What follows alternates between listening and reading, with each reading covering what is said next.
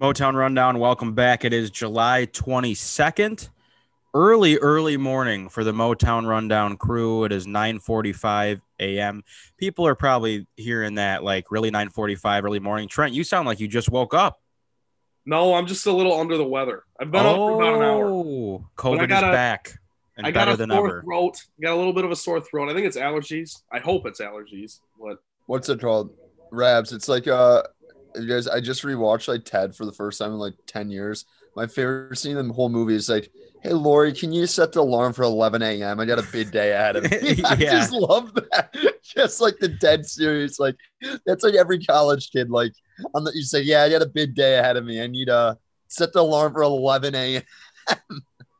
Oh, exactly. Trent, you got a big day with the preschoolers today. That's some for to build context because you hear that off the cuff and immediately it raises some red flags. Trent, you you are certified and legally allowed to not hang out, but you teach these preschoolers for your job.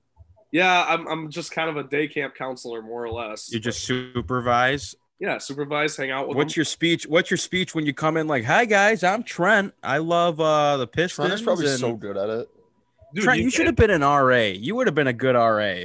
It's it's just an energy thing. You just got to come in and bring the energy. These kids love it. They're like six years old. All of a sudden, they just want to climb all over you. They want piggyback rides. They want to play games. They want to run around. Get, Dude, getting them to eat called? lunch is tough. Getting them to eat lunch is one of the hardest parts because they just want to Do get you up. guys do you roll dodgeball? We don't play dodgeball. We play Gaga ball. You ever heard of that? Gaga ball. I broke two pairs of sunglasses playing Gaga ball. What is what is Gaga ball? It's a it's a combination of like dodgeball and You Like- definitely played it, Rabs. It's like, have you? uh, It's like one of those pl- things that's weirdly at like every church for some reason. yeah. Like you looked outside a church and there's like an octagon for Gaga ball. I'm like, why is this? No Yeah. idea what you're talking. It just sounds like it's like the it's like a wood octagon, right, Trent? Would Yep. is that how you kind of describe it? Correct. And it's you a wooden like, octagon everyone's with like a in the ring. circle, and you're trying not to get hit by the ball, basically. You can Okay. use your hands to like shoot the ball at people or protect yourself. And if you get hit from the waist down, you're out. I suppose the schools that I attended as a child didn't have enough funding to get the. Uh, Well, I it's not like a Gaga school ball. game. It's it, it's more. I don't. It's a It's youth like group thing or like a camp it's like thing. a weird church then it's a weird church that i i don't every like because when i went to i went to like, catholic high school and stuff when we would go on like we would have Not to go on like deal. retreats like every once a year and there would always be like a gaga ball thing i'm like what like it doesn't matter any church they just have it Interesting, phenomenal. Gaga ball. Well, we'll we'll uh, we'll have to make this one a quick one because Trent's got to get out of here. Uh, before we get rolling into the uh, mindless nonsense um, speak that we do at the beginning of every show, uh, two things on this. I guess I would say three things. There's a part part A and a part B to our uh, our Red Wings talk today, but we will talk Tigers to kick the show off. Uh, Red Wings, the expansion draft happened yesterday uh, in terms of when we are recording, so we will talk about that. The Red Wings obviously losing defenseman Dennis Cholowski, which is as time went on, and and there's a trade to discuss as well, a new new player coming to Detroit. So um, I think after that trade was solidified, I think the uh, writing was on the wall a bit for uh, for for Cholowski. Um, if it wasn't going to be Stecher, um, but we'll get that later. Um, part B to that would be the NHL entry draft is tomorrow, Friday, July 23rd. Uh, so we will talk prospects. The Wings have the sixth overall pick and the 22nd overall pick. Might be 23rd, 22nd. Um, so we will talk about that as well. But before we kick things off here, I have to say, I went and saw Space Jam 2 the other day, and I texted you guys about this, but I feel like it go needed to be brought. I did, yeah. My so my brother and I went and saw Black Widow, which was the first time that I've been in a movie theater in Lord knows how long. I won't we won't talk about it today because you have not seen it yet, Collins. I would if you spoiled it, Rabs. Like I, this podcast would actually be done. Iron Man dies at the end. There's your spoiler. I, it's not even funny that you even said anything. Like I don't find that amusing. well, I'm moving on. I I was trying to. I just I was rolling the ball. But anyway, so I, Yeah. I theater in about two weeks, which is great. I'm off to a hot start. Um, but we see Space Jam 2. I originally wanted to go see it at a drive-in because that to me was like off right off the top of my head. I go, this is a great movie to just go sit the drive-in. You know, you, you have your snacks, whatever, and you're just mindlessly watching this movie because you don't want to watch a movie like you got to pay attention to at the drive-in. But uh, neither here nor there. We go to the movie theater, and I want to preface this by preface this by saying, anyone that knows me knows I'm a huge LeBron guy. I love LeBron James. I was so excited to see this movie. And I will go on record right now and saying, and, and my friends all know, I, I have never seen a movie that I really didn't like. Like I, I I am so easily amused and I always walk out of these movies going like, yeah, you know, I actually liked it. You look at the ratings and like no one in the country liked it and all the critics, whatever. This Space Jam 2 movie was the worst movie I have seen in my entire life. And, and the worst part about it was that five minutes into the movie, I knew it was going to be horrible. And it was one of those things where you're sitting there and there was a brief second where I was like, okay, it was nine o'clock at night. I had to get up early for work the next day. And I'm thinking, do we just walk out? Because it was that bad. And I was just thinking, do I wait till it comes out on DVD? I can stream it on HBO, whatever. Like, it, it, do I really need to spend the next two hours of my life in this movie theater? If I didn't spend $24 on two tickets and $100 on popcorn and snacks, I would have left. And I was so disappointed because space i made my brother who just turned 17 years old the other day had never seen the original space jam. And i said we are not going to see space jam 2 until you see the first space jam. So he watched it and i at least thought there was going to be some type of semblance of like you know the the plot and i guess the plot was similar in a way but just the complete opposite. Like Space Jam is objectively, in my opinion, like a good watch. It's a good movie to watch. This movie Entertaining. was was borderline unwatchable and i was i was like upset i wasn't mad i was just disappointed because i was like wow like this is gonna forever in my in my brain be i was looking for this movie to like progress lebron's legacy What? i really was I wanted it to like rival Space Jam 1 and be better than it be better than Space Jam 1, but there was nothing I didn't laugh once. And I it was just again borderline unwatchable. Collins, I'll I know you this. saw it, Trent, you haven't, but my lord. LeBron's like, if you've ever watched Trainwreck, I love that movie, and LeBron's great in it. Like he's funny in it too. Like he's he's like pretty solid actor in that. This one, I'm like the first like half hour, I'm like, dude, what's going on? With He was brutal, like yeah, he acting was wise. not good. It, it, it- they- I don't know. what He was like too like I don't know what was going on, but I- It was just like, not? LeBron. I, I'm not gonna act like it's like. I I feel like MJ had more to work with with the like the movie. To be honest, What with the Looney Tunes? He had more to work with. Bugs Bunny. What are you No, but like about? the, the movie was like better. Like it had be- like it had like the Wayne Knight character, had the Bill Murray character. yeah, correct. and- there was a better like, he story. had, yeah. like, LeBron had like no comedic relief in that movie. So like, I, don't just know. think the fact I don't know why we're doing like a. I'm like doing it like a, a movie review, a Rotten Tomatoes movie review. Yeah, But the, no, the fact I think a lot of it was that his family in this movie was not his own family, and he well, was he was why would you? I wouldn't want to do that to my family. I don't know, but he was just visibly uncomfortable, and like every moment with his one son that was like, like so dramatic, and at the end when he like starts to kind of choke up, when he's it just it was just so. The acting was bad. Like even even the Looney Tunes, it, like the Looney Tunes are obviously the best part of the movie, even in Space Jam. But it was like, holy shit, was this movie bad? I couldn't. It was The unbearable. Don Cheadle's character was horrible. My, my the best part of the movie, my brother was the one that brought it up. So so in the beginning of the movie, when LeBron is like a kid with the Game Boy, that coach is Julius from Remember the Titans. and he's he's the guy from The Wire too. Sure, I, I need to watch The Wire, but that I.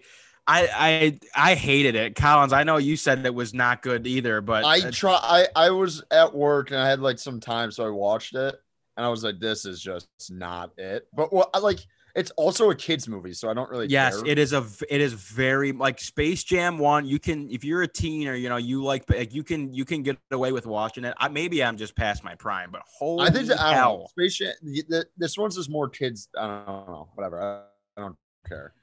Trent, I, I I don't I don't want to tell you when it, I'm going to tell you here right now. It is it is truly not. I love how Rabs is like not this worth your goes time to go see. legacy. Rabs is like, you know what? I, it, it's a stain on his legacy. it's just I just thought that it was going to be like it's like What did you MJ think has he a was gonna be? Citizen Kane? I don't know. I the whole like futuristic element was so over the top. I couldn't handle it.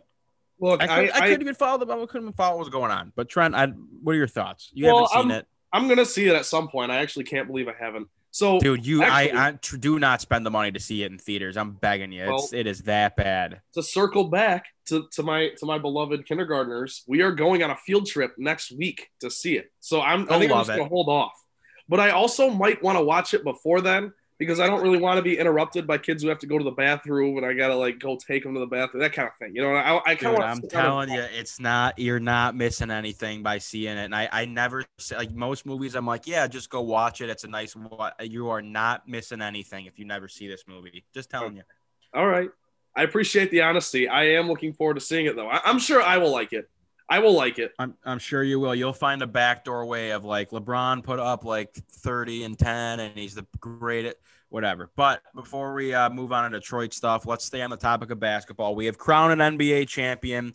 Unfortunately for us as a Suns podcast, it was the Miami, the Milwaukee Bucks, Miami Bucks. That's cool. Milwaukee Bucks. Um, good for Giannis. I mean, he drops 50 in that game, which was awesome. And like out of nowhere, he, I mean, they deserve to win that game. Like Giannis played so well he somehow learned how to shoot free throws overnight. I was felt bad for Chris Paul because I wanted this. I like, and my dad's like, oh, I don't, well, I can't believe you care that Chris Paul wins a championship. I I appreciate guys that have been in the league for a long time, and especially guys that I've grown up watching. It would have been nice to see Chris Paul win an NBA championship. I don't know if he'll have a chance to get there again. I don't know what his contract looks like if he's even coming back to Phoenix. Who knows? But Suns are out, so we can talk about the game briefly, and then we got into a little bit of we got into a bit of a spat in the Motown Rundown group chat over some uh, some some some claims that were made by Trent Bailey over here. So let's talk about the game for a sec, then we'll we'll hash it out. Sick. Giannis is sick. I love Giannis. That's all. Like Giannis is so cool. Yeah, I mean, Collins, you made a comment last week. You're like, I don't know how you don't like Giannis. Like, I don't know how you can't like him, even if you don't love him, or it, it- you you just he's kind of impossible to hate, I guess, unless you're like a Suns fan at this point because he just cooked your team. But I love Giannis. Rabs, to your point about Chris Paul, I I don't feel the same way. I kind of got into that last week. I'm not a Chris Paul guy. That's the, I just don't I don't I don't understand what he's ever done to where you're like, uh, all the guy's done is work his ass off. He's and he annoying. He's annoying. And you know what? He's the only player in NBA history to lose four series after going up 2 0. So at some point, you got to get out of your own way, Chris Paul. I have no sympathy. That's all. What's Whatever. it, dude? What's it called? So like you see Giannis, um, uh, get go to like Chick Fil A and like do the fifty piece. Then like that was sick and all. He ordered a lemonade and Sprite combined. Has anyone like everyone's like, I'm gonna try this. I'm like, that doesn't make any sense. Like, why would you try that? It's probably I like I don't think that would taste good. I think it would taste totally it's fine. Sprite's a lemon lime or No, that's what I'm saying. I feel like the Sprite would overpower the lemonade. I don't know, man. I think you're I think you're really focused on the wrong things here. Well, I mean, I like. Who cares? I mean, I like. I I don't have like any emotional investment to this NBA Finals. Like, by the way, people who act like Chris Paul was like hurt or something. He was just bad the last three games of that series. So I don't want to hear anything about that. Like, oh, like, and the whole like. He's had very bad luck, and he was healthy. I think the Clippers probably go to the final. Him and Blake are healthy, like actually for a full playoffs. They probably go to the finals eventually. So uh, I, I mean, whatever. But like, I, I'm just tired of the whole like Chris Paul, like he's a winner, but he's like not a winner.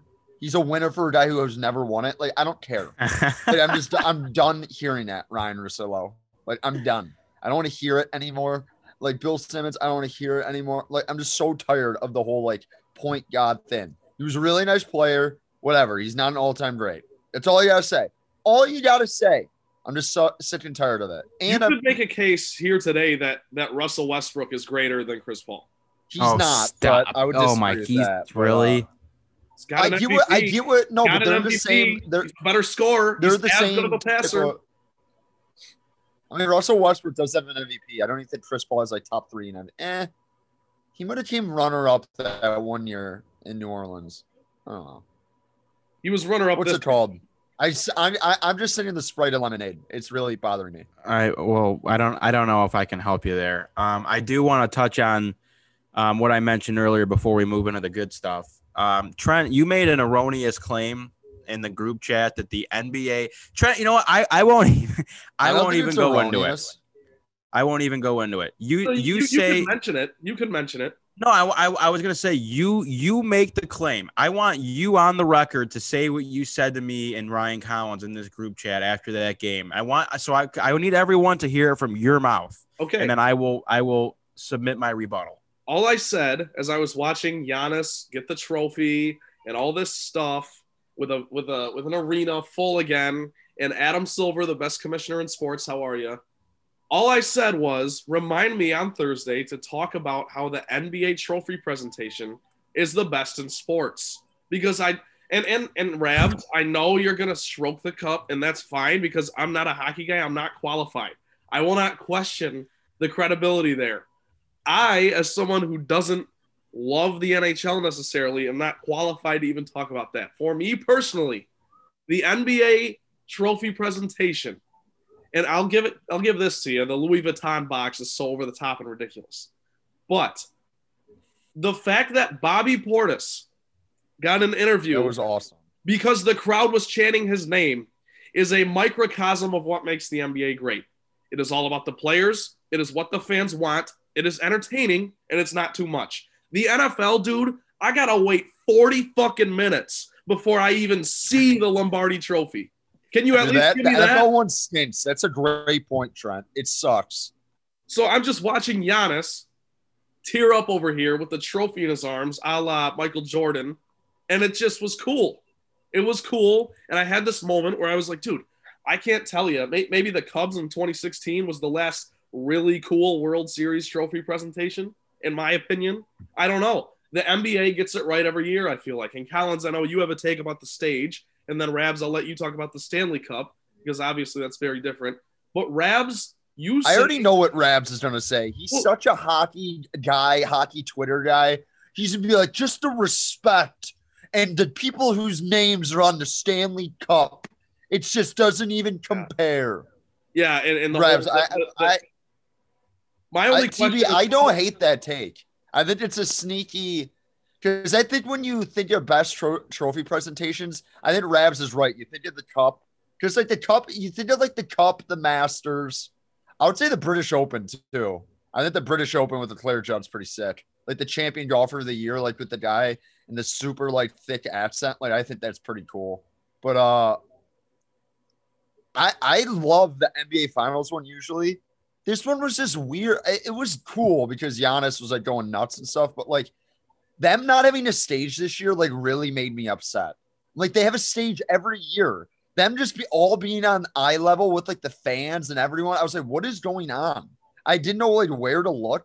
I I was like irrationally mad about it. I don't know why I was, but I would still I, like the cup is really good when like when like Ov wins it, like a guy his whole career who's like been chasing a cup, like that's like sick. I think they do that better.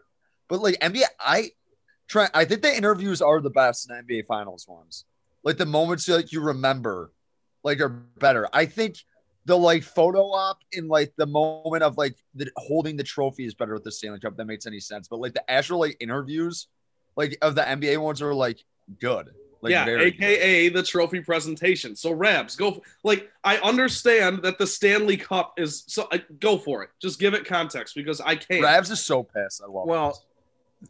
Trent Trent always likes to play the card of like I'm not a hockey guy, so I can't. You can say whatever you want. You can have opinions about hockey. I'm not even going to have the conversation about what's the best trophy in sports. And I'm let's let's focus on the four major sports because I agree. Like the, the Masters, you know, that's a that's a nostalgic. Like that's great with the green jacket. As far as the four major sports are, there is no greater trophy, better looking, what it means, the names on the tro- than the than the Stanley Cup. We're not arguing that. That, that's fair. That's fair. And before you Your- go, I think that's where a little too much of your nostalgia comes from. Like I'm I'm talking about the actual trophy Robo Trent. Oh God. Okay. Just go for it. Okay. Transformer Trent. No, you're fine. You're back. Can't even hear me. But yeah, so so you're saying you're talking about the trophy presentation, which is great. First of all, you you like to come back to this point of the commissioner and your comment about Adam Silver's the best commissioner in sports. It's like it's almost like if you were to drop a bag of Skittles on the ground and they all fall into the mud, and then you pick one up and you go, "Oh, this one has the least amount of mud on it. I'll eat this one." All nobody no one likes any of the commissioners in the sports leagues. Adam silver is like the only relatively likable guy. I will give you that no one likes roger goodell. No one likes gary bettman. I don't hate gary bettman. I'm not a big fan of him. And no one likes rob manfred. I hate rob manfred. Adam silver was getting booed as he was speaking last night. So your point about like the best commissioner in sports yeah it's like it's like shit and strawberry shortcake bud Shout out Jim Lahey, rest in peace. So that's the first thing. So Gary Bettman being involved uh, is neither here nor there. The fact that the cup gets carried around and you see like before the game's over, they start to polish it up and it sits on the stand and they bring it out and everyone loses their mind. And then the fact that not the owner, the owner doesn't get first dibs to speak and to touch the trophy like they do in the NBA and I think even in Major League Baseball to an extent the, and the NFL. You get like the like Robert Kraft. It's like the first guy to get up there. The captain of the team, the leader of the squad, goes up there for the skate, shakes the commissioner's hand, and he picks that big ass trophy, that big ass cup off the stand, and he lifts it over his head. And that first skate, and then even better than that is the fact that the most important part of this ceremony, as tradition has it, the second guy to touch the cup is always huge. You think back to like Raymond Bourque when he plays for 20 to 22 years in the NHL, never never gets to never gets to hold a Stanley Cup. Joe Sakic and the Avs win the cup. He hands it right to Raymond Bourque without even raising the cup over his head first, Joe Sakic. That's a moment. So as Colin said, like guys like Ovi who have never won it, that's that's what it's all about. So between that and the fact that every guy gets to touch it and skate it around, and your point about Bobby Portis getting an interview is the biggest joke. That guy is such a scrub. And the fact that you interview seven different players out of the 12 guys on the team, and I got to sit here and, like Colin said, there's no stage. They just let everyone on the floor. There's 500. Well, that was the first time they ever walking did it around like on that. the floor. That's the first time they ever did it like that. They usually have a stage. Oh, sick, sick year to start it too with COVID. You got 500 people on the floor breathing on each other. No one, nobody can even get to the trophy. No one knows who's on the team, who's involved. Hack job interviews. The lady repeated herself four different times for the crowd. She kept stopping as the crowd was cheering, like she's in elementary school. Like she did, like be a professional, like speak. I'm. Eh, it's just Dude, a horrible Raph, trophy presentation. You, You're Raph, gonna tell me the stand in the team picture? They don't even take a team picture in the NBA. All the guys are in the locker room. They're already off at the strip Dude, club. the Like, no Masters cares. one's the best one. I don't care what anyone says. It's better than the Cup. It's like way better.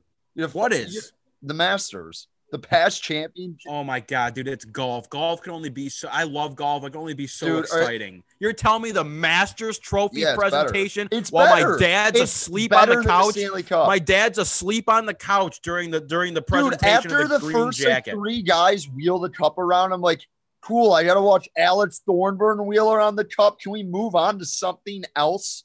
Like, it's very cool when the captain gets a cup. Yes, I would agree with that. and when But they from pass it off a to the guy moment, and take like the team picture. aspect, I would rather like, and I obviously just I like golf more than hockey, but I'm just saying the Masters one's just objectively better. It's just a fact. okay. I think I think we all when, know. when Phil God. Mickelson's getting his green jacket from Tiger Woods, listen, and then he's like emotional, like that's sick. Yeah, can't love watching Patrick Reed scumbag ass give the jacket off to Sergio Garcia, or wherever the hell's going on. yeah, no whatever. one, no one's gonna change anyone's mind on this. So let's. I let's- know. Let's. I Let's know. go to We'll- Detroit sports before we go completely go an hour without talking any Motown.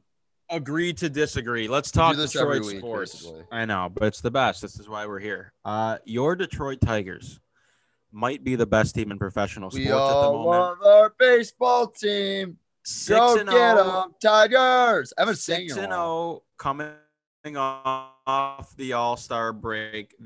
They are absolutely rolling. I made my Comerica Park debut for the year oh. last night. against the Rangers. I think the first game I've definitely the first game I've been to in two years or whenever the Tigers last had Perfect fans. night, so dude. unreal night. The weather was perfect. Drove all the way down there with my buddy. Didn't have tickets. We go Al Rabinowitz style. Roll up to the window. What do you got for me? Kaline's corner. We bounced around. Nice to pay eleven dollars and fifty cents for a warm Coors Light. You love to see it. Seven fifty jumbo hot Dude, dog. the How you beers doing? there are so warm. They got to figure that out. Yeah, I know, brutal, right? But four to two win for the Tigers. Matt Manning goes the longest in uh, I think his his professional career with with six innings. Uh, six innings pitched. I think he let up like four hits, two earned runs, two walks, four strikeouts. Something, something very respectable. I mean, you know, Matt Matt Manning is is. I mean, his ERA obviously I would say probably doesn't tell the whole story because he hasn't looked horrible, but he definitely has some work to do. Um, but it was last night. it was at least nice to see him get a very quality start last night. Um, Robbie Grossman with a home run. I think then uh, Akil Baddoo goes deep, and Zack Short, as my as my buddy I'm sitting next to, is making fun of this guy for being like 5'11, 160. And he goes, This guy looks sickly. How is he on the team? He looks sickly. Hits a bomb out to left field, gets out in a hurry. So big win for the Tigers, 4 2 over the Rangers. They play today as we're speaking at 1:10 p.m. Looking to go for seven straight, looking to go for back to back series sweeps. Um, hey, I the, there's a lot of storylines I think to talk about the Tigers now as far as like what's their what's their ceiling here? Can they make a push for the wild card? Are they going to be buyers or sellers at the deadline? You know, what's the deal with Jonathan Schoop? By the way, I should mention Spencer Turnbull um, is out for the rest of the season. I'm sure he will miss all of next year too with Tommy John surgery. Sad. That sucks. That's brutal. And I'm not even looking at it from a standpoint of like he's an asset you can trade because I don't, I've had no feeling that the Tigers should trade him at all.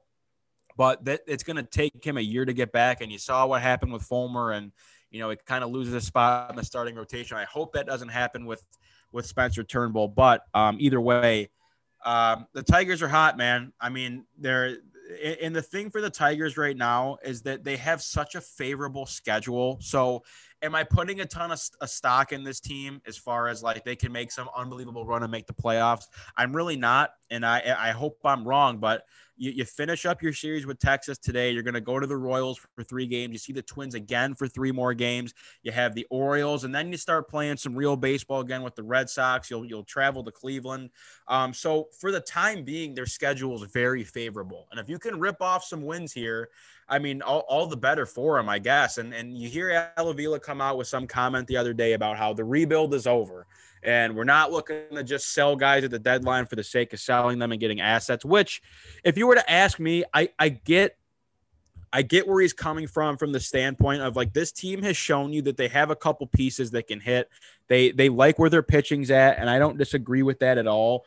But to a certain extent, you still have to understand the fact that you're not competing for a championship in my eyes like all that soon. I mean maybe you can squeeze yourself into the playoffs like two years from now but i think they still have to look at who they have and and, and unload if they have if they feel they have any assets. I mean jonathan schoop all of a sudden has become this guy that people are talking about like oh they might extend him which to be honest with you he's 29 30 years old. I wouldn't i, I truly wouldn't mind extending him as a guy that at least if you can play him at second base every day you know what you have from him defensively. He started very very slow to start the year but his bat has really come around i think he could have made a case to be the tigers all-star to be honest with you but um, he's looked awesome and, and you do want to keep some pieces in place that can kind of be that veteran presence and lead the team um, but if you're a Tigers fan right now, I mean, they they have that unbelievable shellacking of the Rangers, fourteen and nothing on Monday, seven nothing before that against the Twins. Like it's they're playing good ball. They're they're playing good ball. They're rolling. It's nice to see Victor Reyes back up. Jake Rogers hits the uh hits the IL. So Grayson Greiner actually got to start last night. With a pleasure to watch him. His days are numbered on this team, but I don't know, man. They're, they're looking good. I'm going to enjoy it while it's here. I'll just say that what's it called? I I think the most interesting thing now with the what is the deadline? Is the deadline like ten days or something like that? I'm not entirely sure. I feel like it's coming up in the next two to three weeks. Three is probably a stretch. I always feel like it's it's before the end of July, isn't it? Yeah. Would you guys trade Jonathan Schoop? Because I think that's like the biggest thing. Because you said like I do think they could like sneaky make it to 500, but it, it like, am I crazy or is this year like a an anomaly for how good the wild card teams are? I feel like the wild card teams usually drift around 500, like the second one at least, and like the two are like 10 games over. I think it's like Yeah. the A's and the other. I don't know who else is in that second spot. Maybe the Yeah, Yankees. there's a couple. There's a couple nice teams that are in second place in their division that are like right up there. I I totally hear you. like I feel like it's usually not like this, but like, I mean, I, unless they get like, say they rip off another 10 in a row or something like this, there it's probably unrealistic to think playoffs. But I, I mean, I might convince myself they win again today because I'm an idiot. But um, do you trade Schoop? I think that's like the biggest question. I wouldn't I would not. because I'm just always so okay. So I guess I'd have to back up a bit. This team is five games under 500 now, and I don't think they've been that close since April. So I am just fired up. I know the schedule's kind of terrible, but sometimes I think that's how you jumpstart these runs. You got to get confidence against bad teams, and then you can go out and win a series against the Red Sox or the Indians or you know whoever. So I wouldn't because I just personally think if it ain't broke, don't Who's fix over it. Trent? God, if I go transformer, just take over. Just start talking. It ain't broke, don't fix it. Good point. That's it. Good point. That was a good What point, did he CB. say? I didn't even hear what he said. He said if it don't if it ain't broke, don't fix it. That's all I heard. Yep. Love take it. over. But it like Right. isn't it broke? Kind of. They're not. Yeah, like, it is kind great. of broke. But I, I that's all I got from the point. I think he had a he had a bigger point from there. But uh we're just gonna Well, say he's back. He looks like he's back. He's moving in live action. What are you trying to continue? Well, all I'm saying is I think sometimes you you kickstart these big runs and these these amazing runs back into the wild card of the playoff by playing a bunch of bad teams. Like I know I because then you get some confidence, you get some chemistry, and you string together wins. That's literally how all sports work. So I just yes, the schedule's dog shit, but you know if you that if you if you build some continuity here and you're playing Jonathan Schoop every day and he's a big part of that, then maybe you could go beat a team like the Red Sox in a series. So I I guess that's just kind of where I stand because the Tigers are five games under 500. They haven't been that close in a very long time. I the one thing I would be fine if they dealt Schoop if it was like in a situation where it's like we have guys in the farm system who could take his position, but like no one like if they're gonna try and compete next year, like realistically, he's gonna be their best option at second base. Like, why wouldn't you want to extend him? And what I I mean, he's been like 270 with power, and you don't get a lot of that from the second base. And I know he's not the like has the most range or something at second base, and he's played a lot of first base this year. But I just don't. I, I and everyone kind of points to the fact is I look at the return they got for JD Martinez. They got a bag of balls. Wouldn't the Tigers just rather have kept JD Martinez? You know what I mean?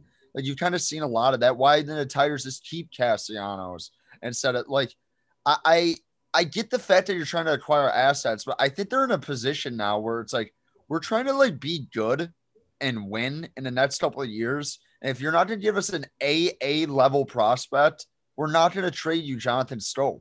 And I don't think they should, unless they're getting a top tier middle infielder prospect. That's the only way I would trade Jonathan Schoop. And no one's going to give you that because he's a one year deal. And you don't, these guys don't know if they're going to re sign him. So I, I would be, if they could somehow work on an extension for Schoop for like three years, I think that's a perfect window. Because, like we've said a million times, he seems way older than he is. He's like 30. So he's got a couple more good years left in him. So I I I I, wouldn't trade Schoop. I think it was like a, a for sure thing earlier in the year. Everyone's like, let's just trade Schoop. And I think everyone collectively is like, you know what? I like, should we? Yeah, no, I, I would agree with you on that, Collins, and, and and I think you hit it on the head just as far as your comment about how you're not if you're looking at second base for next year, you're probably not doing better than Jonathan Schoop. I don't know what the free agent market looks like after this year as far as second basemen go.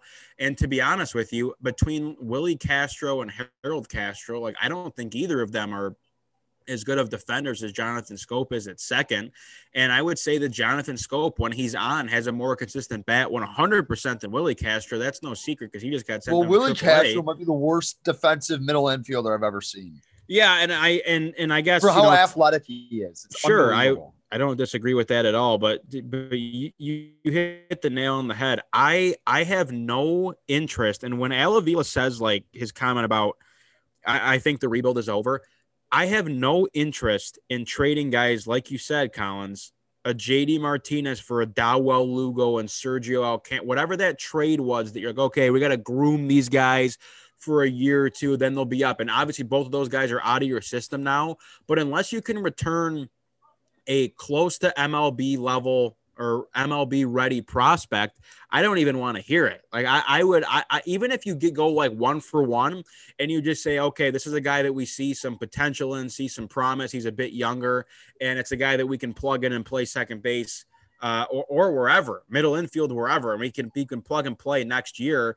Um, totally cool with me. But the problem the Tigers are starting to have is like, and I, and we talk about we talk about it with the outfield too all the time. You know, now you throw Derek Hill in the mix, who's batting close to 300, but at a certain point, you just have this carousel of guys, and that's you know you bring in Mazara, who you've now DFA'd, which you know was something that had to be done, but it's like you know, now we're now we're talking about an outfield where you have, you know, you, you have Baddoo and you have Grossman and Reyes and Jacoby Jones probably won't be back, but you, but you can play Harold Castro in the outfield. I don't know where the Tigers feel most comfortable with him, and, and, and now you're kind of seeing that problem in the middle infield with like you have Zack Short. What do you want to do with him? Willi Castro when he gets his swing back. Harold Castro, Jonathan Schoop, Cody Clemens is is you know waiting in the ranks in double A, triple A ball. So so to me, it's like we need to start making some decisions here as far as who who are the guys that are going to play every day for you next year and two years from now? Because if it's Zack Short, then it's Zack Short, and and he should be playing shortstop every day. You've seen what Willi Castro brings. And the problem is when you throw Niko Goodrum in the mix, who I believe is now back off the IL, he just eats up innings. And that's a guy to me who has no business being on this team anymore. He served his purpose. He, he at least got a chance to somewhat build his career here in Detroit. He can play multiple positions. A- another team in Major League Baseball will take him because when his bat is on, it's very good. I believe he's a switch hitter and he can play infield, outfield for you, no problem. So we, you need to start figuring out if you if Harold Castro has a future with this team, which with his bat he has shown you that he does. What is his position and where is he going to play every day? Because I'm sorry, but He's not an everyday player. That's your answer he doesn't. I guess he doesn't have to be, but he's the new Niko Goodrum for you. But this this rotating carousel of like, and if you want to, if you want to pawn it, ball though, yeah, like, but I if you, you want to pawn it, it off on me as analytics, I would just tell you to shove it because no other team in the league rolls rolls the balls out every day. Like, oh, it's who we but got like, today. I, I don't understand. Your, Like, I get that you hate some of the lineups, and we've kind of done this like a lot this year talking about it. But like, they're winning now. How can you like question that? Like, I'm not gonna like yeah, I don't like it sometimes. And I think he's kind of gone away with this that he wouldn't let Akil Baddoo face any left handed pitching. And he's kind of come around to that. He said, okay, Baddoo's this going to be our leadoff hitter because he's earned that because he's been so good recently. By the way, he has a legit case to be the rookie of the year. By the way, like legit case. I su- I suppose, but as far as your comment about like they're winning, how can dude these? Why are you trying? Like I get what you are saying, but like you can put out, you can put me out there. I'm getting a hit off of whoever. That's like the thing. We they don't the have a plus guys. That's where they rotate them and do the analytic thing. Know what I mean? Like I think once they start, if they actually get guys on, like this team, say they get a Story, say they get a Seager, like you're gonna actually see uh, people fall into everyday positions. But like they don't have guys at the point of their careers or just in general that are like good. I don't know. No, I, I, I, suppose it's a good point on your end when you don't when you don't have a plus guys that that you know like that you can roll out every day and you know what you're getting. I guess that's what you have to do. But um, I guess for the sake of time here, we'll move on from the Tigers. Um, again, they play the Rangers for that series finale at 1:10 p.m. today, as we are as we are speaking here, and then. As I said, man, the schedule is favorable until you see the Red Sox. And even after you see the Red Sox, I think you see the Twins maybe again or, or the Orioles or uh, who knows. But um, we'll keep tabs on it for sure. Um, let's go to the Red Wings, which I anticipate now is the moment in the show where Trent and Collins mute their mics, which is totally fine. I'll just talk to myself. If you guys have anything to say, what's questions? it called? I Rab, shout out to you, texting in our Drew chat because I was talking to my buddies who were pretty big Wings fans yesterday, and they're like, I was just like, I was laughing because Rabs texted me. He goes, "Yeah, man, sources, Stecher not getting moved. And me and Trent are like, who gives a fuck about Troy Stecher? Well, no one, neither of you It guys was so responded. funny though. It was Yeah, so funny. I was at work and I saw that and I just kind of laughed. I was like, okay, sweet. I guess we don't. Because when I found out that Cholowski got selected, I was thinking in my head, like, what's Rab's think? What are, what are Rab's thoughts? So give them to us. Well, I'm glad you asked. Well, as far as as far as that goes, actually, I'll, I'll get into that in a second. I, I do want to mention the trade that happened before um, the expansion draft. That trade is Nick Leddy, your new Detroit Red Wing. Um, he comes over from the New York Islanders, uh, going back to the island as Richard Panik, who was acquired in the Jakub Vrana deal. The Red Wings will retain half of his salary, so about 1.3 ish million, I think, um, for the next two years off of off of his salary. Um, he goes back over with a 2021 second round pick. Um, I do believe the Wings still have two second round picks this year. Uh, so for me, looking at that, once once Leddy comes over, you, you knew that he was going to have to be protected. Um, so that left a guy like like Stecher um, and then Cholowski out in, out in the open. And I, I think a lot of people thought that the guys that were going to be protected on defense, as far as the guys that had to be, because again, Seider was exempt. I, I feel like people were definitely thinking it was going to be Hronek, Lindstrom, and Cholowski um, before the Leddy trade. So Leddy comes over and they make the decision that, that Gustav Lindstrom is going to be the player that was protected over Dennis Cholowski, um, which I'll get to in a second. But Nick Leddy comes over, 30 years old. I believe he's got one more year left on his deal at five and a half million dollars. Um, had had like 34 or something ish points in in uh last season in a shortened season. I think he only played 50 some games and some change. So that's a guy that comes over who, you know, you watch the Islanders play and just such a structured, unbelievably sound defensive team as they have been under Barry Trotz. He comes over. Um, a pretty solid career for Nick Leddy so far. I think people probably remember him best from his days as a Chicago Blackhawk, but um, a guy that's definitely going to shore up your blue line. I would have to imagine he plays on your top pair. At the very least, he's in your top four. Nick Leddy has a really nice offensive upside to him that I think he's going to have to play some some power play here for for the Wings, especially considering how bad their power play always is. So a guy that can really just captain the defense um, and and support the play from from both ends of the ice. I would say that Nick Leddy is is people look at Nick Leddy at being 30 years old and kind of got overshadowed a bit because you see guys like Pelech and Pulock and and Mayfield and in New York and and those guys really stood out as far as being like okay these are the this is the core of this New York Islanders defense. But Nick Leddy is is a is a true shutdown defenseman that has some real offensive upside to him as well. So I think it's a tremendous deal for the Red Wings. And I say that because you now bring someone over. This is not like a Patrick Nemeth, who's like on a good team as like a fringe seventh defenseman, third pairing guy. This is a true top four defenseman in the league. And it's one of those deals that you look at and go, hey, five and a half million dollars for one year. The Islanders get some cap relief. I believe they were going to leave Nick Leddy unprotected as it is. So either way, they were probably they, they there was a good chance they were going to lose them. So good on the Red Wings and good on the Islanders too for dealing them for some assets. But Leddy comes over um, and, and for five and a half million dollars for just this one year. You have options if you're the Wings, right? If you if you feel like he's playing well and you want him to be a pillar of this defense for a couple more years, you, you can extend him. You can flip him at the deadline. I think that's probably what the mindset is for Steve Yzerman as we're looking at this guy is like, hey, come in here, mentor the young guys like Seider that will come up, Lindstrom. Um, I know Hronek's a, a bit a bit older um, these days, but mentor the young guys, sure up our defense a little bit. And you know, worst case scenario, I don't know if that's going to be the case. If he plays well, I could see him sticking around for a couple more years. But you send over that second round pick, um, which is totally fine because that's that's why you acquire these assets, right? So Richard Panik is a guy that I could have just seen him being taxi squad slash put on waivers, just just a guy that wasn't going to add much to your team. So good trade on that front. So now we go to the expansion draft. First of all, the Seattle Kraken, I this roster. Did you see the shirt Shawn Kemp was wearing? Yeah, they got to give him a bigger shirt. I was- I literally he should have been they like owe him money. Like that was one of the meanest things I've ever seen anyone do to a human being.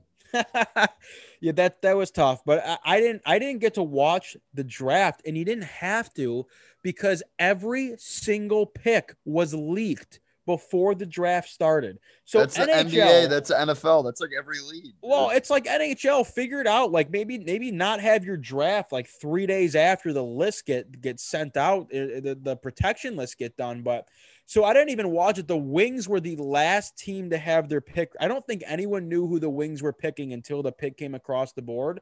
Um, and I, I, heard that that was just because the, the, the, the Seattle couldn't get a hold of Cholowski like during the day. They couldn't like reach him via phone. Um, but either way, you lose Dennis Cholowski definitely I, I mean when i saw his name flash across because i the reason why i texted you guys and said they're not going to take stetcher is because all this list that came out it felt like they had so many defensemen on this list. And i know you have to pick a certain number of d-men but i just thought they had so many d that okay they're going to go take svechnikov or namestnikov. Like they, they need some some ability up front and they end up going with Cholowski, which i think probably surprised a bit of people that they didn't take Stecher. I was just like, hey, they're not taking a D, so all your D are safe. So Cholowski to me, I mean, he's he was your I think he was picked 16th overall in 2016. Obviously a first round pick um, when Kenny Holland was still here. Just a guy that that you know you're you're kind of losing a bit of patience with. I think that if he were to if he were to still be on this roster, he would definitely be playing every night for you on your third pair come next year tremendous offensive upside. I think he's a really good skater. It just he was so there are some flashes of Dennis Cholowski's game where they are just so he is so inept on defense that it's just like my God, man, if you want to stick here, you're gonna have to figure it out. I think he was like a dash 47 and in however many games that he played with the wing. So it's it's tough because you see a guy that was a first round pick and a guy that for many years you've been leaning on of like, okay, you know, it's Cholowski and Hronek, Cholowski and Hronek. These are the two guys that are going to carry your team. And, you know, sure enough, it's like, well, he's just gone for nothing. So I, I don't know if the wings were necessarily all that in tune of if they were going to take Stecher Cholowski, if they had any intentions to move either of them, what the deal was. But good for Dennis Cholowski because he gets a fresh start in Seattle. I don't even know if he'll make that roster, uh, if he'll be a taxi squad guy or if he'll start in the, in the minor league program for them because of how many defensemen that they have.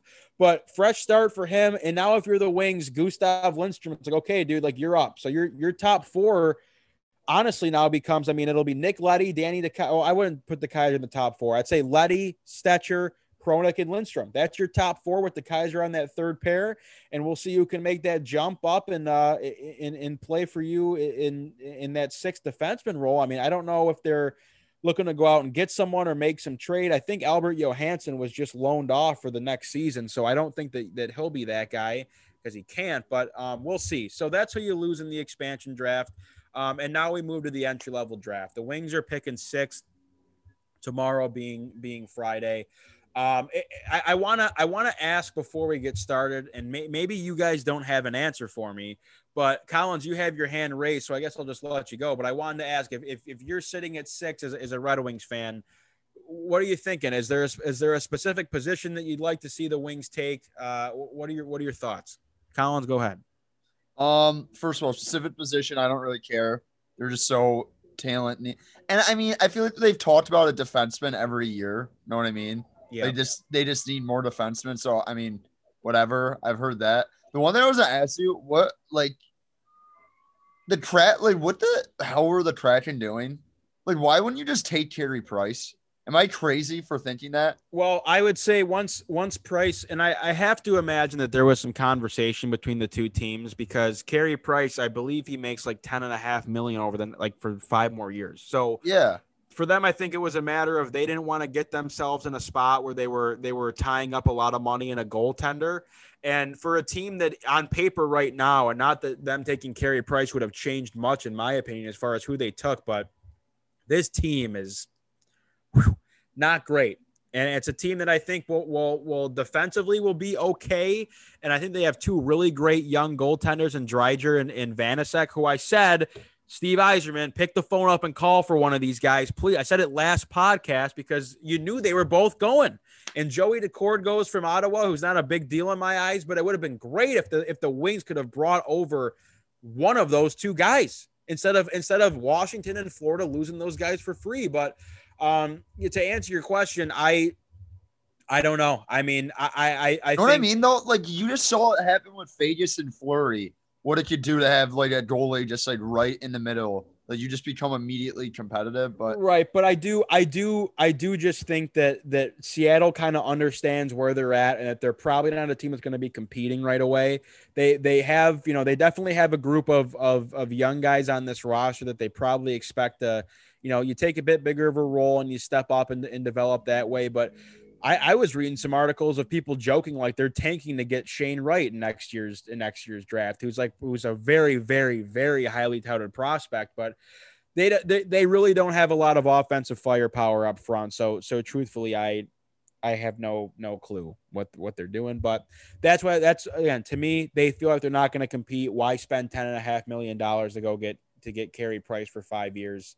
Um, so they're set with goalies though, man. I hear you, but I don't know. But yeah, regards to the wins, dude, like I mean you're gonna go into it, but like I don't know. Like the only thing that I would like they could pick like no like some Shvetsikov or whatever, like, and I'm not gonna be pissed. If they actually like they're not going to, and I've read like mock drafts, like if they like took a goalie, that would be like very like that would be the only thing I would be like, whoa, that was cool.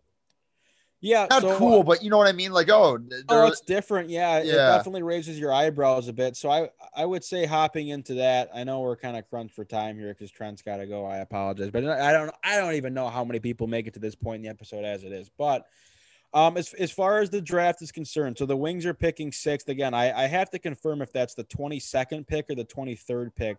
Um, that they have from Washington. I know obviously uh, Arizona forfeits their pick, so everyone moves up one.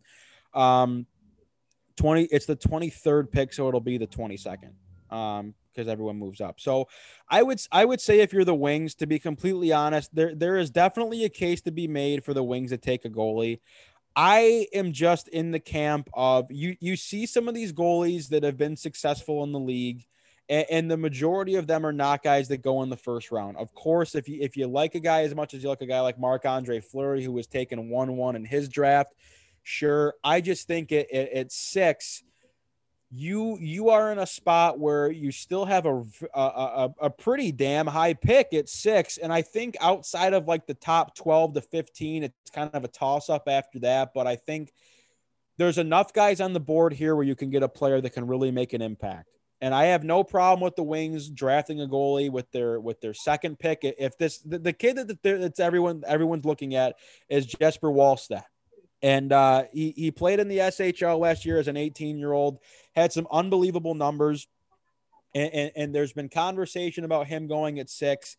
I just think if he falls to you at 22, then yeah, I would say 100%. If he somehow makes it there past Ottawa, past the other teams that need to shore up goaltending, I would definitely take him. I just think when you're picking this high, you have a prime position to get a player that can make an impact at some point. Uh, and I just don't, I don't see that being necessary to get a goalie. The way the market works out, you can always get a goalie in free agency for relatively cheap. You can always trade for a goalie when you get close. You saw what they've done with Greiss and Bernier. Those are just free agent signings that have been good. They've been totally fine for you in a team that doesn't score a lot of goals and hasn't been great defensively. So if we have to go as far as one thing they're taking at six, a lot of it is going to have to do with what happens in front of them. And I know that sounds so blatantly obvious, but you look at a guy like Luke Hughes, defenseman from the US NTDP.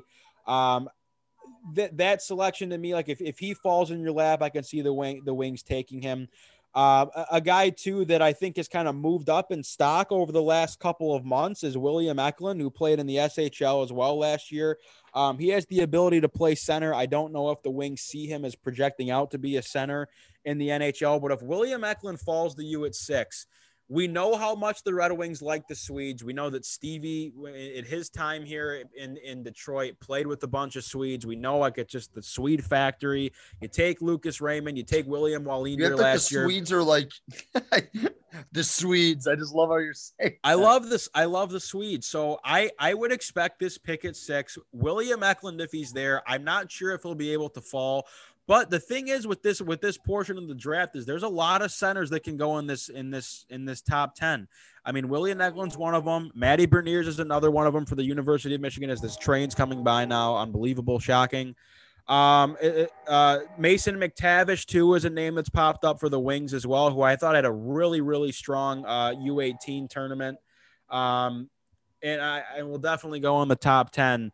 Um, I, I guess I will save you this. Kent Johnson too from U of M. U of M stacked with players. Owen Power will probably go one to uh, to Buffalo, even though he said he wants to go back to school for another year. But I, I would I would say this: the two guys I'm narrowing in on, and maybe it's just the easy pickings because they're both from Sweden and they both played in the SHL.